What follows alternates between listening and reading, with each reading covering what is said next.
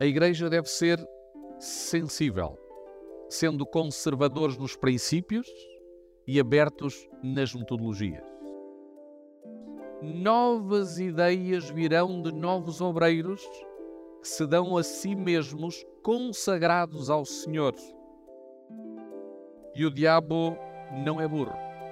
Ele sabe que se puder desencorajar os jovens a abraçar a liderança da igreja, a assumirem funções de responsabilidade na igreja, esta poderia estar condenada. Por isso, nós devemos trabalhar como se tudo dependesse de nós e devemos orar como tudo se dependesse de Deus.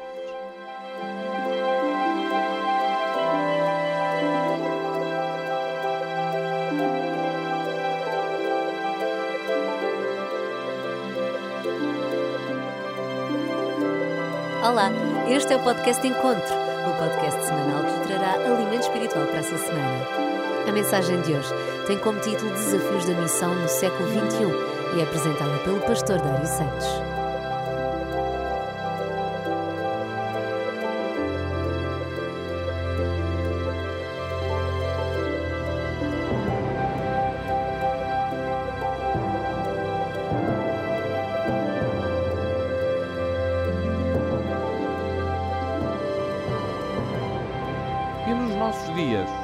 Sabe quantos adventistas é que temos?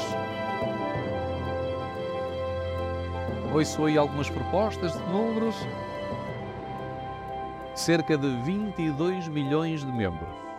Este é o nosso resultado. E se nós continuarmos com esta taxa de crescimento, nós vamos chegar provavelmente ao ano 2025 e ao ano 2030 com cerca de 35 milhões de adventistas, se mantivermos este, este nível de crescimento.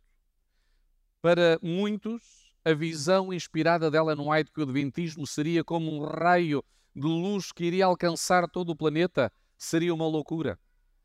E alguns, talvez como Sara, esposa de Abraão, teriam rido, não acreditariam nesta dimensão.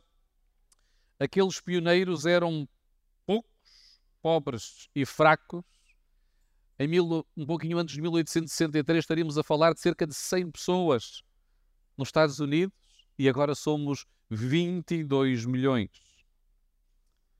Mas o Adventismo está muito longe de ser simples. Penetrou em praticamente 200 nações, utilizamos mais de 500 línguas e idiomas, e nisto há uma grande variedade de culturas e de expectativas. Há práticas culturais em determinados países do mundo e no nosso hemisfério que são razoáveis, se aplicam, mas a mesma prática em outros países do mundo e em outro hemisfério podem ser motivo de polarização e até de divisão na igreja. Felizmente, o nosso Deus é o Deus do impossível. E Ele vai concretizar esta obra com todos estes desafios. Se fosse dada a oportunidade ao inimigo de interromper a visão que está em Romanos, no capítulo 9 e no versículo 28, ele iria aplicar algumas estratégias. Algumas estratégias. O livro de Malaquias, no capítulo 4, no versículo 6, apresenta-nos um convite, que é a restauração do relacionamento entre pais e filhos. Estamos a falar de restauração de intergerações, ou restauramento intergeracional. Que os filhos se convertam aos seus pais e os pais aos seus, aos seus filhos. E o inimigo poderia concentrar todas as suas energias, fazendo com que a igreja pudesse rejeitar as ideias e os planos das novas gerações. Isto não é assim tão difícil, porque na maioria dos lugares as gerações mais novas não se vestem, não cantam e não pensam como os mais velhos. E quando o nosso inimigo conseguir que a igreja proteste contra as guitarras, até instrumentos de percussão, QB, ele fará com que a Igreja se esqueça que no século XIX, na Igreja Adventista, não era possível tocar órgão. Inclusive no cristianismo, na Idade Média, não podiam entrar violinos, porque eram instrumentos seculares, eram instrumentos de cabaré, eram instrumentos de bares. A Igreja Adventista não poderá esquecer que este movimento cresceu, nasceu com pessoas jovens. Em 1844, a maior parte dos pioneiros teriam entre os, os 18 e os 25 anos de idade, e alguns até mais novos, seriam desbravadores. Pessoas jovens, cujas ideias eram criativas e de inovação. E o diabo não é burro. Ele sabe que se puder desencorajar os jovens a abraçar a liderança da igreja, a assumirem funções de responsabilidade na igreja, esta poderia estar condenada. Esta é uma dimensão também real para a igreja de Setúbal. Tem que existir uma visão de desenvolvimento sustentável. As gerações mais jovens deverão também assumir responsabilidades na igreja. Por isso, na nossa experiência, nós devemos aprender-nos a comunicar com a geração mais jovem, sendo sensíveis, utilizando a sua linguagem. Da mesma forma acontece na missão. A nossa igreja nunca será uma igreja pós-moderna, jamais. Mas deveremos ter sensibilidade para a sociedade pós-moderna, porque a nossa identidade é cristã. Devemos utilizar a linguagem do século XXI para alcançar pessoas do século XXI. Da mesma forma que Jesus utilizou a linguagem dos seus dias e Tiago White, assim como os pioneiros, também utilizaram a linguagem dos seus dias. Se a Igreja insistir em utilizar a linguagem do século XIX para alcançar mentes do século XXI, vai acontecer o mesmo que aconteceu com os Amish. Os Amish sabemos nós que é uma comunidade tradicional americana que preserva ainda hoje valores religiosos e sociais dos seus ancestrais e que mantiveram as suas formas e tradições, deixando de ser relevantes e perdendo, perdendo o seu lugar no mundo. Este é o nosso propósito. A Igreja deve ser sensível sendo conservadores nos princípios e abertos nas metodologias. Conservadores dos princípios e abertos nas metodologias. A Igreja reconhece que as novas gerações já não pensam como nós. Eu incluo-me ali, que nascemos nos anos 70, nos anos 60, ou até antes.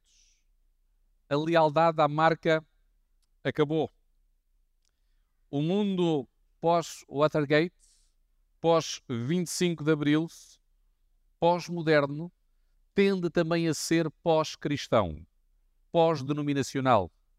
E hoje as pessoas procuram autenticidade, querem pertencer. E neste campo, a Igreja não pode mais esperar lealdade apenas porque as pessoas nasceram adventistas ou porque acham que o Adventismo tem o maior conjunto de verdades. Ao contrário, a Igreja precisa demonstrar que é exatamente aquilo que diz ser autenticidade e que está a usar os seus recursos e os seus fundos de forma fiel.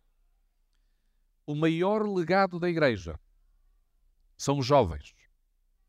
Os jovens são a nossa maior força são também o nosso maior campo missionário, presente, mas também futuro. A Igreja deve formular planos para alcançar estas gerações, tanto no seu interior como no seu exterior. Senão, estamos condenados a ser um centro de dia, como já acontece em muitas comunidades no nosso hemisfério o inimigo, se pudesse anular o pensamento, a nossa missão de Romanos 9, faria com que a igreja pensasse pequeno e não estivesse envolvida na missão. A nossa ordem é estar integrados na missão. O evangelismo é uma ferramenta dessa missão. E qual é a nossa missão? Fazer discípulos. Fazer discípulos. Havia uma irmã em Madrid, cega, que tinha um ministério com todas as limitações. Ela gostava de ir para o Parque do Retiro. Alguns de nós conhecemos o Parque do Retiro em Madrid.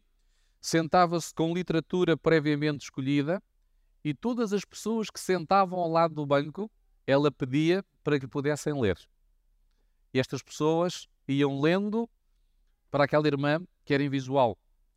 E ela trouxe várias pessoas aos pés de Jesus. Utilizava a sua sabedoria no Brasil há um pastor chamado pastor Vini, Vinícius Metzger, que tem um ministério relacionado com o surf, comunidade surfista. Ele vai para o mar, e ali há muita gente que pratica surf, ele dá aulas gratuitas de surf, cumprimenta-os com o hang é assim, o símbolo dos, dos surfers, e de seguida dá-lhes uma Bíblia à prova d'água senta-se na prancha e começam a ler a Bíblia e oferece a cada um, a cada um dos surfistas. O campo é diverso e cada um de nós pode ter criatividade para poder desenvolver um ministério nesta missão, levar almas para Jesus. A igreja não pode pensar pequeno. E esta tática é utilizada pelo inimigo nós conhecemos adventistas que por vezes podem apontar mil razões para que tudo o que seja proposto não seja realizado. Frequentemente, este grupo pode até basear os seus argumentos em textos de Ellen White, descontextualizados, versos da Bíblia, fora de contexto, mas tais apóstolos do negativismo nunca leram o texto de Ellen White que afirma que hum, novos métodos e planos surgirão oriundos de novas circunstâncias. E ela diz mais: novas ideias virão de novos obreiros que se dão a si mesmos consagrados ao Senhor. Eles receberão planos traçados pelo próprio Senhor. Diz Ellen White. Testemunhos para a Igreja, volume 6, página 476.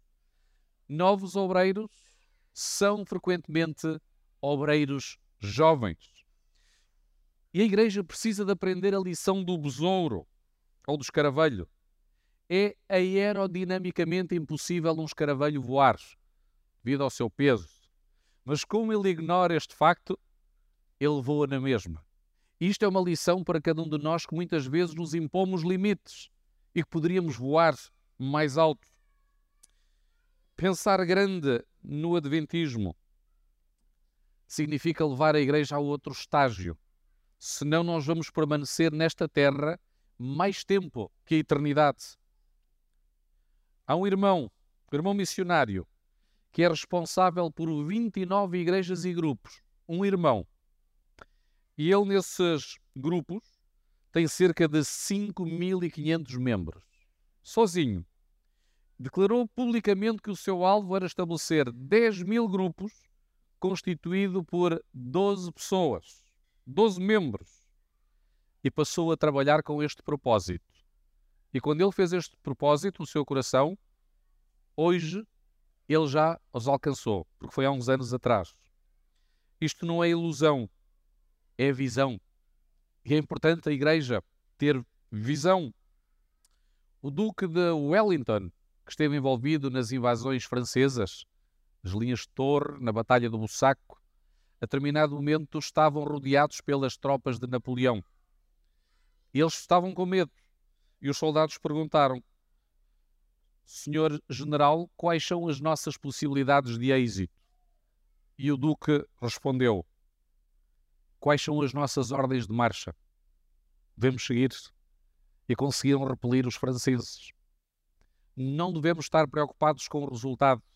Se Jesus disse para ir, para fazer discípulos, neste caso específico, entregar o grande conflito, é a nossa missão. Seja qual for a forma criativa que possamos desenvolver para o efeito, o inimigo, se pudesse anular a missão, ele faria acreditar à Igreja que só existe uma única forma, um único modelo de fazer as coisas e que todos têm que fazer da mesma maneira. A forma de culto, por exemplo, alguns anos atrás surgiu em alguns países o culto de celebração, uma forma de tentar ser sensível à sociedade pós-moderna. Eu não sei bem como é que funciona este culto. A realidade do que eu posso dizer é que eu posso dormir durante a invocação do culto no seu início, acordar no final e saber exatamente tudo o que aconteceu durante o mesmo, enquanto eu cochilava. A Igreja precisa de levar em conta, como disse Ellen White, nem todas as mentes são alcançadas através dos mesmos métodos. Nem todas as mentes são alcançadas através dos mesmos métodos. O que alcança uma comunidade pode não ter o mesmo êxito com outra comunidade. Por isso, nós devemos desenvolver métodos que alcancem todo o tipo de pessoas na ferramenta do Ministério Pessoal, na ferramenta do evangelismo. Por vezes, o nosso conceito pensamos apenas que o evangelismo é distribuir literatura. É válido, é bom, é importante, mas não é só. Existem outros métodos para implementarmos integrarmos o nosso discipulado O nosso Deus criou variedade em todos os lugares e devemos mover-nos além das nossas convenções para alcançar todos os filhos de Deus. Se quisermos atingir até aqueles que são muito diferentes de nós. O inimigo faria também desacreditada a importância de novas tecnologias no discipulado e para a concretização da obra. A tecnologia tem grande poder e recentemente, na era da pandemia, nós vimos a importância da tecnologia para manter a Igreja unida. Há pessoas que pensam que esta é um instrumento para o mal e frequentemente nós temos perdido campo e território para o inimigo nesta dimensão. O pastor H.M. Richards, fundador da Voz da Profecia, ele dizia, em certa ocasião, que tinha que discutir com os nossos irmãos na sua igreja, até na Conferência Geral, porque a rádio em 1930 era uma novidade e era considerado um instrumento do diabo. E por isso não poderia ser utilizada para a difusão do sinal do Evangelho eterno. Alguns consideravam até um desperdício do dinheiro do Senhor. Atualmente nós dispomos de tecnologias mais avançadas para difundir este sinal. O que é que precisamos hoje?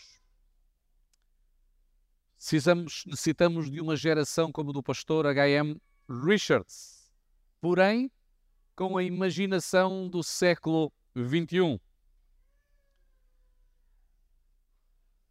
O inimigo faria também níveis de administração na igreja que entreteria os irmãos de tal forma que não teriam tempo para participar na missão. Alguns pensam que o trabalho de pregar, de dar estudos bíblicos, de visitar, é apenas um trabalho do pastor e dos anciãos. É um trabalho de todos. Todos devemos estar envolvidos. E nós devemos ver a igreja muito mais do que um centro de entretenimento para santos. Se esperamos que apenas os pastores e a liderança da igreja ganhem almas para Cristo, a igreja vai permanecer nesta terra mais tempo que a eternidade.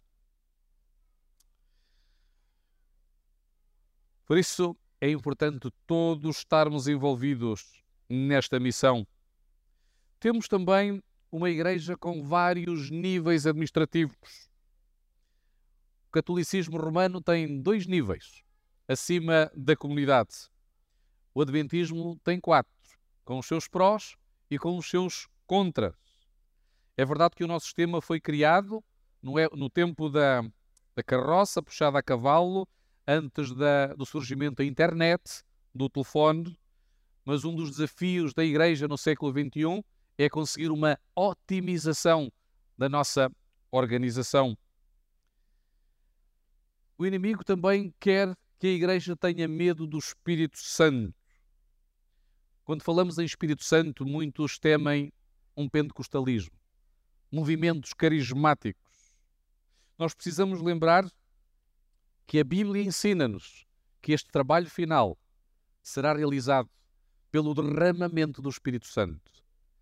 E a Igreja tem que se preparar para receber o Espírito Santo, senão nós não vamos conseguir concretizar a obra e senão não vamos ser selados para a eternidade. É importante orar pelo derramamento do Espírito Santo. A Igreja parece por vezes não acreditar nas suas 28 crenças fundamentais, sobretudo na do Espírito de Deus. Nós acreditamos nos dons espirituais, mas normalmente restringimos o dom espiritual a Ellen White, a uma pessoa que já está na campa há mais de 100 anos. Quando o Espírito quer manifestar-se com poder e utilizar-nos como um palco da sua graça nos nossos dias. Nós temos uma promessa em Joel, no capítulo 2, do derramamento do Espírito de Deus. Com que frequência é que meditamos a respeito do derramamento da chuva seródia? Com que frequência é que oramos pedindo o Espírito de Deus na nossa vida? E quando o Espírito de Deus trabalha, ele vai contextualizar o ambiente e o tempo em que estamos a viver. Tornar-nos sensíveis aos grupos que são os nossos interlocutores. Ou será que esperamos concretizar a obra sem esta presença poderosa e também perturbadora?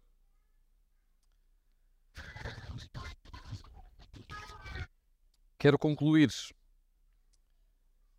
Será que o evangelismo ainda hoje é eficaz na sociedade em que vivemos? Uma sociedade altamente secularizada? No primeiro século da era cristã, os discípulos foram enviados a uma sociedade com cultura hedonista, prazeres, em que havia teatro, em que havia estrutura militar, música. Na realidade, eram os verdadeiros alicerces da sociedade moderna, a cultura grega que foi assimilada no Império Romano. E foi a esta cultura que Jesus enviou os apóstolos. A secularização não pode competir com a ordem de Jesus Cristo. Nós devemos ir. E a ordem, Mateus, está no imperativo: ide e fazei discípulos de todas as nações. Todos. Ninguém fica de parte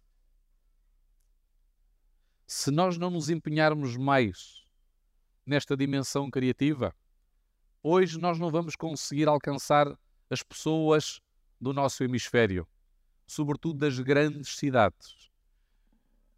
Quando alguns de nós temos a oportunidade de visitar, pela Euro visitar a Europa, nós vamos ver várias igrejas que hoje são bares,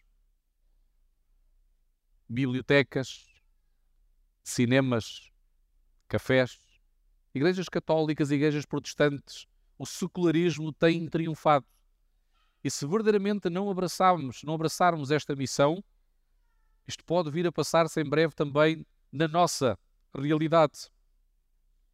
Nós não podemos esquecer a nossa herança apocalíptica. E este é um dos logros também do inimigo. O Adventismo nunca se viu como uma denominação qualquer, mas sim como um movimento o movimento com raízes proféticas, com as suas raízes em Apocalipse 10 a 14. E se nós perdermos esta dimensão profética, nós vamos tornar-nos um simples movimento protestante, como outras confissões religiosas. Os adventistas também precisam de acreditar que existe um grau de importância nas suas doutrinas e a verdade central das nossas doutrinas é a nossa salvação, é a nossa redenção, é a nossa relação salvífica com Jesus Cristo. Essa é a nossa base central. E esta relação com Cristo não se iguala a outras dimensões igualmente importantes. Eu tenho conhecido vegetarianos, guardadores do sábado, que às vezes podem ser mais cruéis que o próprio inimigo. São rigorosos numa determinada área, mas em todas as outras ignoram. E o discipulado é um desenvolvimento completo de todas as dimensões do cristianismo e não dar ênfase a uma em detrimento das outras áreas. A Bíblia é clara em dizer que o cristianismo genuíno vem de uma relação salvadora com Jesus Cristo. E isto é justificação pela fé. Esta é a dimensão que a Igreja terá que, eu, Dário, terei que ainda ter uma outra visão, uma outra compreensão. O desafio é estruturar a nossa abordagem para que as pessoas se tornem verdadeiramente cristãs. Porque às vezes é mais fácil ser religioso do que ser cristão. Às vezes é mais fácil ser adventista do que ser cristão. O inimigo quer que a igreja também funcione de forma tribal, tribal, nacional e até racial.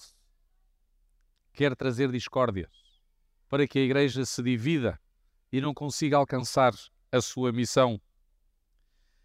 A minha oração é que, mesmo em situações difíceis, de injustiça, possamos sempre aceitar todas as dimensões em Cristo Jesus, com maturidade cristã. Falávamos hoje na escola sabatina. O inimigo quer entediar o sábado. Eu pergunto: o que é que nós apreciamos mais? O pôr do sol de sexta ou o pôr do sol de sábado? Há muitos de nós que estão a contar a hora para que quando chega o pôr do sol de sábado, finalmente nos possamos libertar. E ninguém quer viver o pôr do sol de sexta. Como acontece às vezes com alguns, alguns sermões. É interessante que às vezes nós podemos estar duas horas a ver a nossa série preferida arranjamos tempo para ver o nosso jogo de futebol e se o jogo for a prolongamento, ficamos no sofá, agarrados ao sofá, e se for a penaltis não saímos, mas se o sermão passar da hora, nós queremos ir embora. E é verdade também que existem sermões que são como a espada do, do Afonso Henriques, longos, chatos e pesados. É verdade que acontece. Mas é aqui é que nós vemos a nossa sensibilidade espiritual. Se estamos verdadeiramente interessados nesta dimensão O sábado é um sinal da nossa salvação. É a maior benção e deveríamos desfrutá-la. Se hum, nós fôssemos membros desta igreja e se alguém visitasse aqui a igreja esta manhã, alguma visita, será que essa pessoa sentiria bem acolhida? É que às vezes nós encontramos pessoas que visitam a nossa igreja, não se sentem acolhidos, e vão embora. Ninguém deu pela sua presença. Um dos motivos nos estudos estatísticos que levam à apostasia da Igreja não é exatamente a questão doutrinária. As pessoas acreditam que a Igreja tem o maior conjunto de verdades. As pessoas abandonam a Igreja por questões de problemas de relacionamentos, questões pessoais, porque não sentem abraçadas, porque não sentem acolhidas. E isto devia fazer mudar o nosso mindset, a nossa mentalidade. Ter uma equipa de acolhimento especializada para receber pessoas. E é por isso que o nosso inimigo também trabalha nesta área, tornando-nos indiferentes, tornando-nos frios para com as pessoas. Por isso é necessário muito mais do que a compreensão e a sistematização de doutrinas. É necessário alcançar o coração das pessoas. Nós precisamos de Jesus, mais do que nunca neste momento. Por isso, a Igreja deverá pensar-se, planear-se e agir de forma a combater a estratégia do nosso adversário. Nós já vimos, ele é astuto e sabe trabalhar também na nossa missão. E o sucesso não vem por acaso. é o produto da planificação e da ação. Por isso, nós devemos trabalhar como se tudo dependesse de nós e devemos orar como tudo se dependesse de Deus. E esta é a fórmula para o sucesso. Estarmos envolvidos com a Igreja e com a sua missão vai nos ajudar a chegar ao destino final, que é a eternidade. A Igreja é um barco num mundo em tempestade. E se estivermos envolvidos aqui neste lugar com a missão, nós vamos chegar lá. Podem ter a certeza. Se não estivermos envolvidos com a missão e fora deste lugar, o caminho vai ser penoso. E o risco poderá ser a perca da eternidade. Que o Senhor nos abençoe, nos ajude e que nos dê a visão correta da missão, tornando-nos sensíveis aos diferentes grupos que nos interpelam. E se nós fizermos a nossa parte, o Senhor será connosco.